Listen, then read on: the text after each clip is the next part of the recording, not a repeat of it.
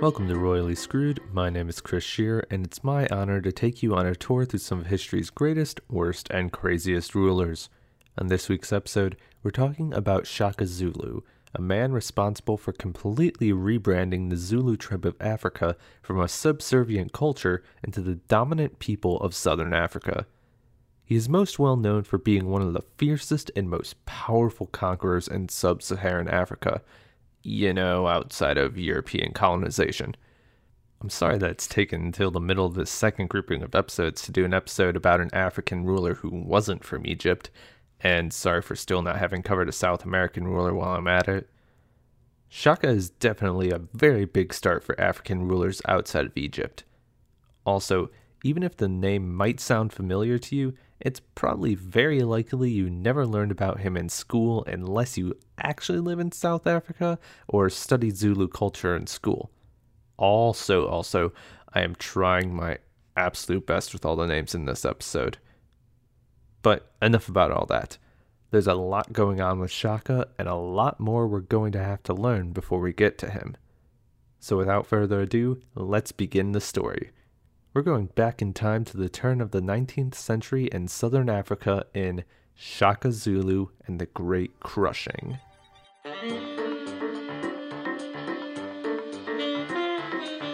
Let's begin with learning a bit about the area Shaka lived in and eventually ruled. We're sitting in the Mthethwa Paramountcy, a confederation of tribes living in what is, in present day, a southeastern province of the nation of South Africa called KwaZulu Natal. And what is a confederation for those who may be wondering? It's basically a league of states or groups that are bound together to form a single union. There is usually a weak form of central government, meaning that each state is usually more independent and free to do what it wants. The central power of the Mthethwa paramountcy was the Mthethwa tribe. The obvious example of a confederation coming to your mind is probably the Confederate States of America, but more modern day examples include the European Union and even Canada. Also, the United States was a confederation back before the Constitution was ratified, but we're not talking about America, we're here for Africa. The tribes that made up the Mthethwa paramountcy, which you might sometimes see referred to as the Mthethwa Empire, were mostly descended from the Nguni people, a very ancient ethnic group in Africa that migrated into southern Africa around 7,000 years ago. All of these tribes spoke some form of language derived from the Bantu family of languages. The most common Bantu language is Swahili, though this group also includes the Xhosa and Zulu languages.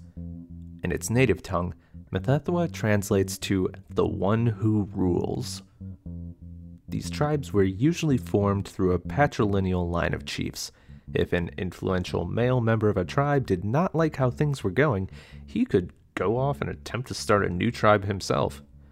His success was obviously determined by if people actually followed him and other tribes allowed his people to coexist within the Confederation. The tribes also practiced exogamy, in this case, meaning a male member of a tribe would marry a woman from a different tribe. The other tribe would receive a number of cattle of what was determined as equal value to the wife.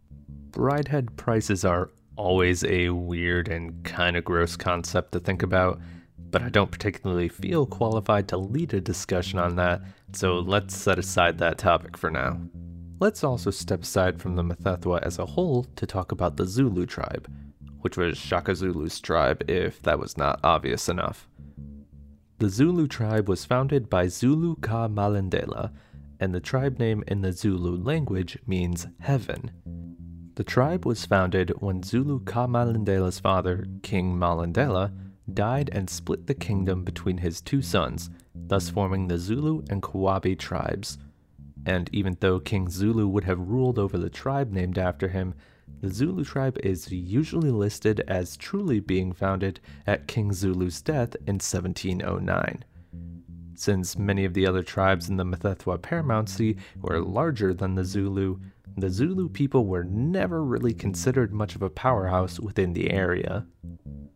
But the Zulu did not stay powerless for long within the Mthethwa paramountcy. In fact, the Confederation overall was fairly short lived, lasting only from 1718 to 1817.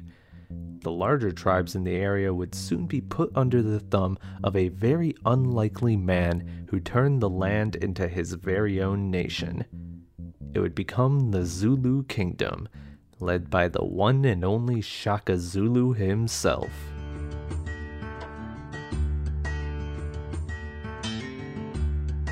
His name at birth was not Shaka Zulu, but Sigidi Senzan Gakona.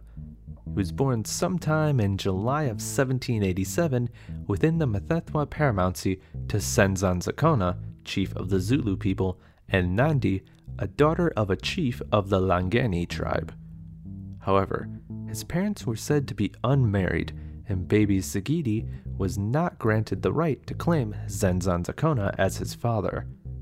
And if you're wondering where the name mm. Shaka comes from, apparently his father claimed that Nandi was not in fact pregnant with his child. He instead insisted she was experiencing abdominal pains due to ingesting the Ishaka beetle, an intestinal bug. But despite that, nah, I can't even joke that it was a happy relationship because it wasn't. Senzan Zakona eventually took Nandi into his home as his third wife, and even then, things were still unhappy, and Shaka's mother was expelled from his father's court. From then on, young Shaka was raised by his mother's people rather than the Zulu, his father's. His childhood is not documented very well, but most stories seem to lend to the fact that Shaka was probably bullied and ridiculed by the other children for not having a father figure in his life, which proves that kids from any time or place are really just rude. During a famine in 1802, Shaka and his mother moved to his aunt's home within a village of the Mthethwa tribe. This tribe was ruled by a chief named Dingiswayo, whose father was the founder of the Mthethwa paramountcy. Chief Dingiswayo was said to be a very powerful leader who, after coming into contact with a tribe under the command of European officers, introduced horses and guns to his tribe, as well as invoking European military style tactics in his warfare against other tribes. The main tribe Dingiswayo was often at war with was the Ndwandwe people, another Nguni descended tribe ruled by Chief Zwide. Zwide was a military genius who helped build the Ndwandwe people into a force that rivaled the Mthethwa paramountcy. Due to the constant struggle for power within the area of present day KwaZulu Natal, Chief Dingiswayo needed all the help he could get if he was to find victory against the Ndwandwe people. Luckily, a certain young man denied a place among his father's people had recently grown up and was ready to join the Mthethwa army.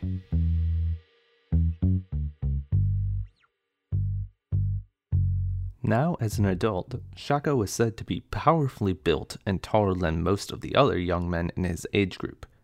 With his size and a mind built for strategy, Shaka joined the Mthethwa military and quickly showed that he was meant for greatness. It did not take long for his courage on the battlefield to get noticed by Chief Dingiswayo, and not long after getting his chief's attention, Shaka was promoted to one of the chief's foremost military commanders. He was given a new name, Noduna Mlezi, meaning the one who, when seated, causes the earth to rumble. Then, in 1816, Chief Senzan Zakona of the Zulu, Shaka's father, passed away. Shaka's half brother, Sigujana, ascended as chief of the Zulu people. There's not much information out here about Sigujana's life or how he ruled his people, but for kind of a fair reason. As leader of the Mthethwa paramountcy, Dingiswayo would want and need all the help he could get from the other tribes in the Confederation. What better way to ensure loyalty when needed than to put someone you really trust in the seat of power in one of those tribes? Oh, and hey, didn't one of his most powerful military commanders say that he was also a son of the recently deceased Zulu chief? I mean, that gave him just as much of a right to rule as Sigujana, right? Dingiswayo gave Shaka the resources necessary to take Sigujana out of the picture. From here, I found a couple different courses of action that Shaka might have taken, though everyone seems to agree that it was a mostly bloodless affair. Some people say that Shaka hired an assassin to kill his half brother. Others say that Shaka himself stabbed his brother to death. Another account is that Shaka received the help of another half brother, they were both sons of Nandi, named Ngwani, in killing Sigujana. No matter what the truth may really be, Sigujana was killed and Shaka was placed on the throne as chief of the Zulu people. No drawn out war, no fuss about it.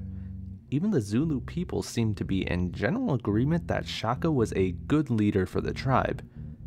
And despite being a vassal tribe to the Mthethwa, Dingiswayo gave Shaka more freedom of control than any other tribe within the Confederation.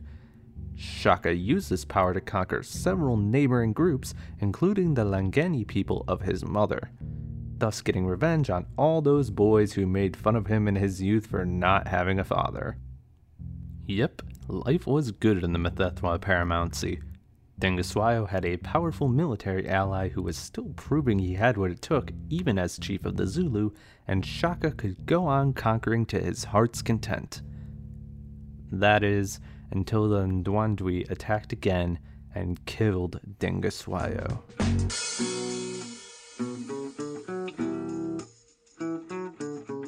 According to the diary of Henry Francis Fynn, a British surgeon turned traveler in South Africa who was one of the first Europeans to meet Shaka Zulu, Dingiswayo's death was at the fault of his pupil, specifically Shaka's refusal to join in the fighting until it was too late. More modern historians consider this to be a false account, but it does paint half the truth in that Shaka did not arrive on the battlefield between the Mthethwa and the Ndwandwe until after Dingiswayo had been kidnapped by Chief Zwide. After his capture, Dingiswayo was murdered, which led to a collapse in the power structure of the Mthethwa paramountcy.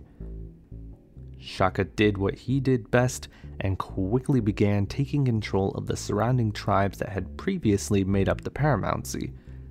The Zulu would no longer be a minor tribe, but the main leadership in the territory.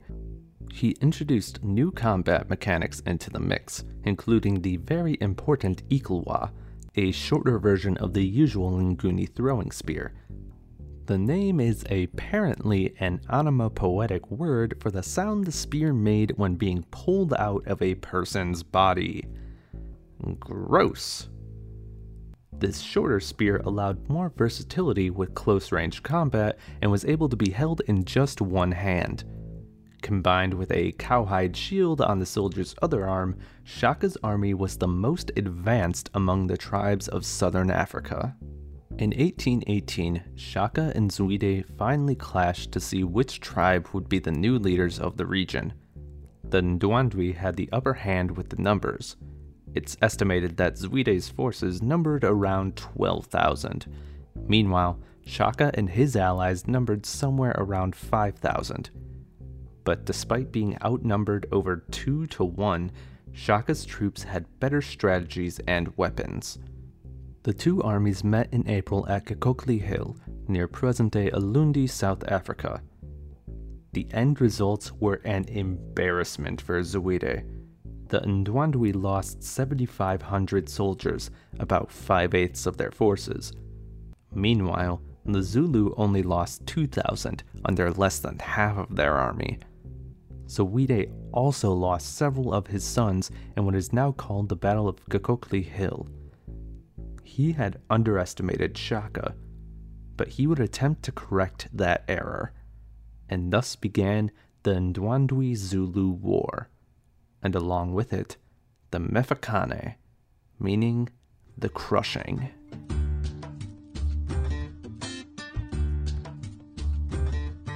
The Mfecane was a massive event that forever changed the structure of South and Central Africa during the early 19th century. Shaka Zulu is traditionally placed at the very heart of the conflict. But what was the Mfecane, aka the Crushing? It all boils down to a series of wars and conquests that forced a mass migration out of the region. Remember when I said that Shaka and his mother moved in with the Mthethwa because of a famine? That famine was caused by a drought that was spreading across southeastern Africa. The famine was intensified due to the introduction of maize to the local population by Portuguese travelers. That's maize, the vegetable also known as corn, not the labyrinth. It would be a wild story if a labyrinth was the downfall of a region of the world. Not even David Bowie had that power, unless I missed some massive music related event in history. Maize requires much more water than the native grains of southern Africa, but in turn it provided a much larger yield if grew properly. If you wanted a better harvest, you need the resources in order to make that harvest happen, i.e., you needed water in a drought. This time period also happened to coincide with an increased population boom among the Nguni tribes. With a larger population needing a scarce resource, tribes either needed to leave in order to find new lands to call home or take the lands with proper resources by force. Both of these created a massive refugee crisis, which just continued to perpetuate the cycle. So, why is Shaka placed in the middle of all this? Well, he happens to lead a tribe that is growing at a substantial rate through military conquest. But there are differing schools of thought when it comes to who is actually to blame for the Mfecane. Modern Zulu historians tend to place the blame on Zwide and the Ndwandwe tribe, after all, they used to be a massive powerhouse within the region and had previously been the conquering force. Other modern historians also point to the obvious European factor. The 19th century was a period of massive European colonization within southern Africa, which also led to the obvious addition of increased ivory and slave trading, which further shook up the region. So, yes, while Shaka was basically an unstoppable force at this point who was plowing through his enemies and weaker tribes, he was far from the only source for the Mfecane. Speaking of that, let's catch up with Shaka. After the Battle of Kokokli Hill, Shaka and the Zulu continued to pummel the Ndwandwe. In 1820, Shaka finally pushed back Zwide at the Battle of Mhlatuze River, and apparently, after the battle, but before news reached Zwide's people, Zulu soldiers snuck into Zwide's encampment under the guise of Ndwandwe soldiers singing victory songs before causing further conflict. Zwide escaped Shaka's forces, but later died under mysterious circumstances while hiding out in another tribe. Six years later, in 1826, Zwide's successor as chief of the Ndwandwe waged his own series of battles against Shaka and the Zulu. Unfortunately for the Ndwandwe, this was their last hurrah. They were utterly defeated, forcing most to surrender to the might of the Zulu or join other refugees displaced by the Mfecane.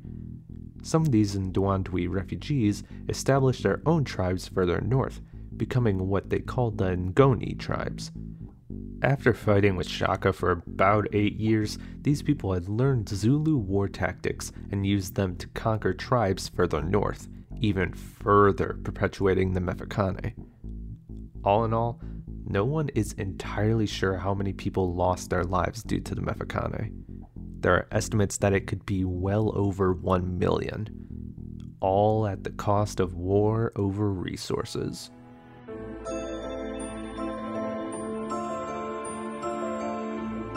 I've said before that I'm not super big into talking about war and military tactics on this show, but Shaka Zulu's story is basically how he revamped the Zulu military process and turned them into a major armed force. So let's talk about how he changed the military. First, he created an age bracket system called the Amabutho. This system was put in place for both men and women of Zulu society and the tribes they conquered.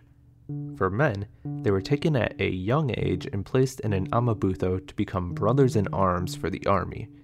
They would live in one of the royal households throughout Shaka's territory, and let's be honest, at this point it had become the Zulu Empire, though most will refer to it as a kingdom rather than an empire. The men were put through rigorous training exercises, all of which were allegedly done without the use of footwear. There are accounts that a man who could not run through his training without sandals was put to death. Yeah, we're getting into that sort of territory with this story. Shaka would push his men on continuous training and military campaigns until he deemed them proper men of his society. At this point, the Amabutho would be dissolved and the men were allowed to return to their villages and get married. The Amabutho for young women acted as wards of King Shaka. Their role was to perform dances and other roles and ceremonies. When a male Amabutho was dissolved, a female Amabutho of a similar age was also dissolved so that the men and women could marry off. Until then, no relationships were allowed, and, as with sandals, this was punishable by death. The other major military reform that Shaka made, and besides the short spears he implemented, perhaps his most famous is the formation he made for combat. Soldiers were separated into four different groups. The first and main group of soldiers was called the chest. This was a large group of soldiers, usually senior ranking men, that would push forward to engage the enemy in combat. This made room for two other groups called the horns, usually made of younger soldiers who were faster than their elders. The horns would close in on the sides after the chest engaged the enemy. If all went well, the enemy would be trapped between the chest and horns. But if things didn't go well, that's why Shaka had a fourth group called the loins. The loins stood behind the chest with their backs to their fellow soldiers. This was so they did not lose confidence if they saw their fellow soldiers in trouble. Their role was to reroute the enemy should they find a way to break out from the chest and horn trap. And with this strategy, Shaka continued with victory upon victory as he had against the Ndwandwe. His enemies were either subjugated or wiped off the map. Tribes that submitted to the Zulu Empire were even sometimes allowed to keep their chiefs. Other times, Shaka would appoint his own choice from the tribe's ruling family. But it did not take too long for things to change. There's more to Shaka's life than just warfare. As mentioned earlier, the 19th century was a period of European expansion in Africa. It was not long before white men came across the Zulu King.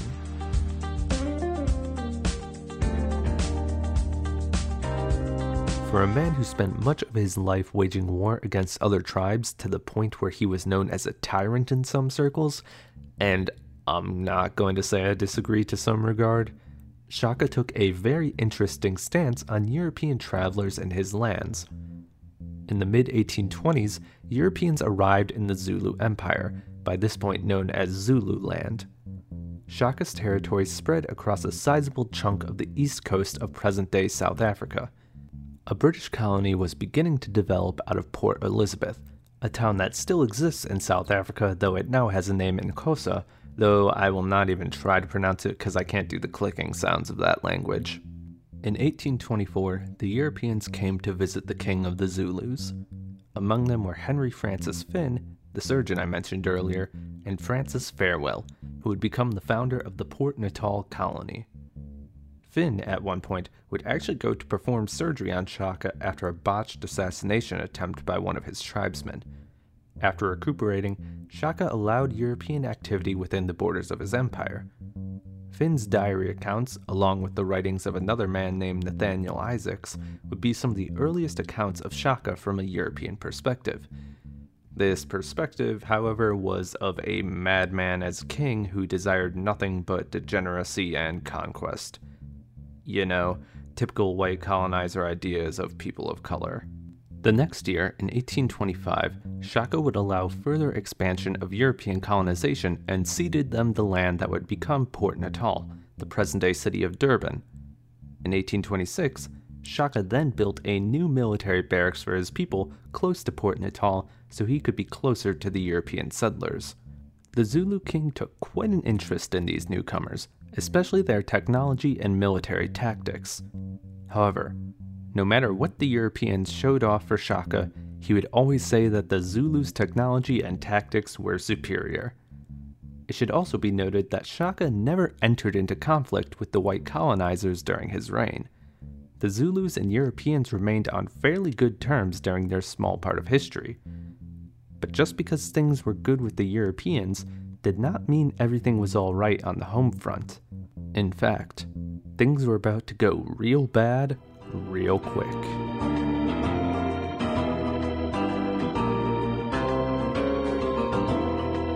Shaka's mother, Nandi, died in October of 1827. Shaka took her death very hard and immediately became unstable. He quickly set about creating new rules to usher in a period of mourning for his deceased mother. Here are some of the insane new policies Shaka had in mind. No crops would be planted for the entire year. There'd be no consumption of milk either, this one was especially hard because milk was one of the bases for most Zulu meals. And there would absolutely be no pregnancies. Any woman found pregnant would be killed along with her husband. This pregnancy prohibition also extended to cows, although Shaka had the mother cow killed after giving birth so that, and I'm not making this up, the baby calf could feel the pain he felt at losing a mother. Shaka's punishment was brutal on his people, and it's alleged that around 7,000 Zulu people were killed during the time these rules existed. Needless to say, Shaka's subjects did not take too kindly to these new laws. According to Zulu oral tradition, a tribesman named Gala one day approached Shaka and bluntly objected to these policies by saying that Nandi was not the first Zulu to die. Apparently, Gala's words hit home for Shaka, and he changed his mind about the laws for mourning. But his change of mind came too little too late. There had been previous attempts in the past to assassinate Shaka, but in September of 1828, two of Shaka's half brothers and one of his bodyguards stabbed him to death near one of his military barracks. The great king's last words were apparently a warning to the men that they would never rule these lands. No, the Europeans would one day take the place of the Zulu.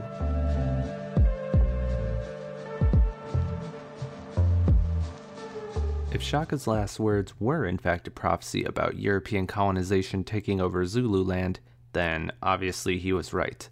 But that didn't mean the Zulu would go down without a fight. The Zulu would remain wary of white settlers within their lands and came to blows with the Dutch settlers several times. This all came to a head in 1878 with the Anglo Zulu War between the British and the people of Zululand.